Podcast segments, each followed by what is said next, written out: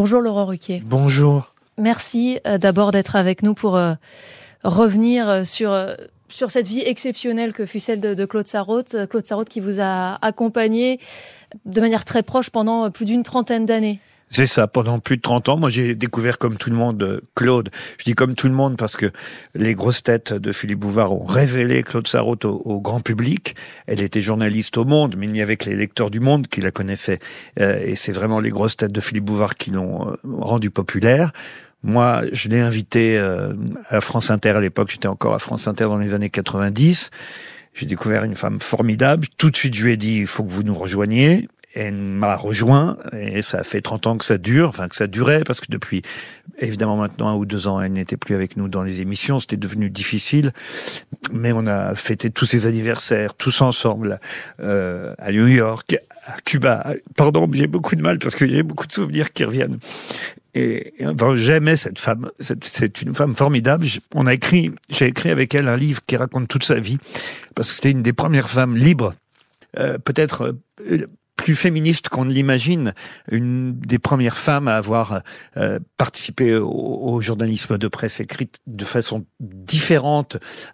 son, son billet dans le journal Le Monde, pour ceux qui lisaient, était un billet très très attendu pendant pendant des années. C'était aussi la fille de Nathalie Sarraute, grand écrivain, qui évidemment a beaucoup euh, euh, compté aussi pour elle dans, dans, dans, dans son parcours. La femme de Jean-François Revel, académicien français.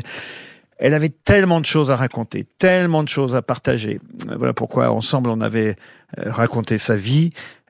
J'aurais envie de rire parce que il y a quelques semaines encore, j'étais chez elle, j'allais la voir assez régulièrement et, et on riait, on riait beaucoup. C'était devenu difficile parce qu'elle parlait de plus en plus difficilement, mais mais on arrivait à rire encore et euh, tout ce que je peux dire, c'est que voilà, c'était une écrivain euh, populaire parce que évidemment, contrairement à sa maman qui avait inventé le nouveau roman, euh, c'était deux styles très très différents, très différents. mais elle a marqué euh, évidemment les grosses têtes de RTL, mes années à France Inter, à Europe 1 pendant des années aussi, pendant 15 ans, sans compter évidemment pour ceux qui l'ont suivi à la télévision, c'était la mamie, la mamie du, du, du, soir. Euh, dont on a tout essayé.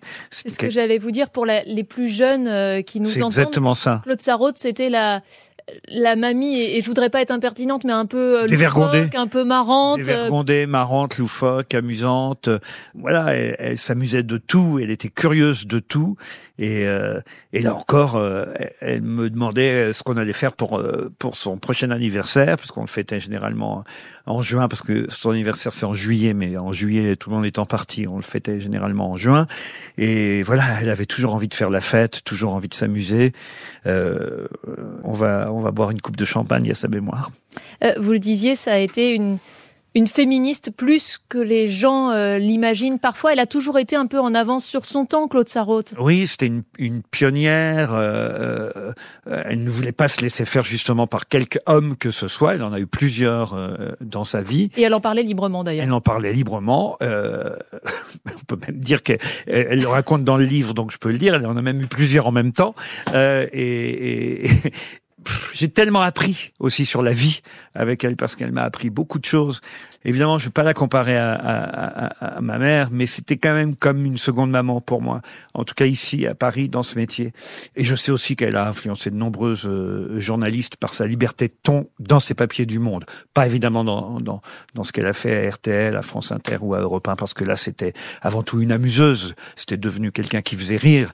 Mais pendant des années, en tout cas, ses papiers étaient des papiers libres, indépendants, avec un style qui était différent de celui, on va dire, de la, de, la teneur générale du, journal Le Monde. Mais hum, voilà, je voudrais avant tout euh, garder en mémoire son rire, parce qu'aux grosses têtes, et les auditeurs de RTL, c'est ça aussi qu'ils vont garder de, de Claude avant tout, c'est non seulement ce qu'elle racontait, mais aussi son rire. Elle riait, elle riait. C'était euh, euh une partenaire formidable tellement elle avait envie de s'amuser. Merci beaucoup euh, Laurent Ruquier. On, partage évidemment euh, votre émotion parce que si tous les auditeurs n'avaient pas cette proximité que vous aviez avec Claude euh, Sarraute, on avait tous plus ou moins le sentiment qu'elle faisait partie de la famille. Merci beaucoup Laurent. Merci à vous. Et évidemment cet après-midi on parlera à plusieurs reprises de, Claude Sarraute. On, en verra et on, on, passera quelques extraits de Claude pendant, pendant l'émission et aujourd'hui et même demain j'imagine. Et le rendez-vous c'est comme chaque jour à 15h30. Merci encore Laurent. Merci à vous.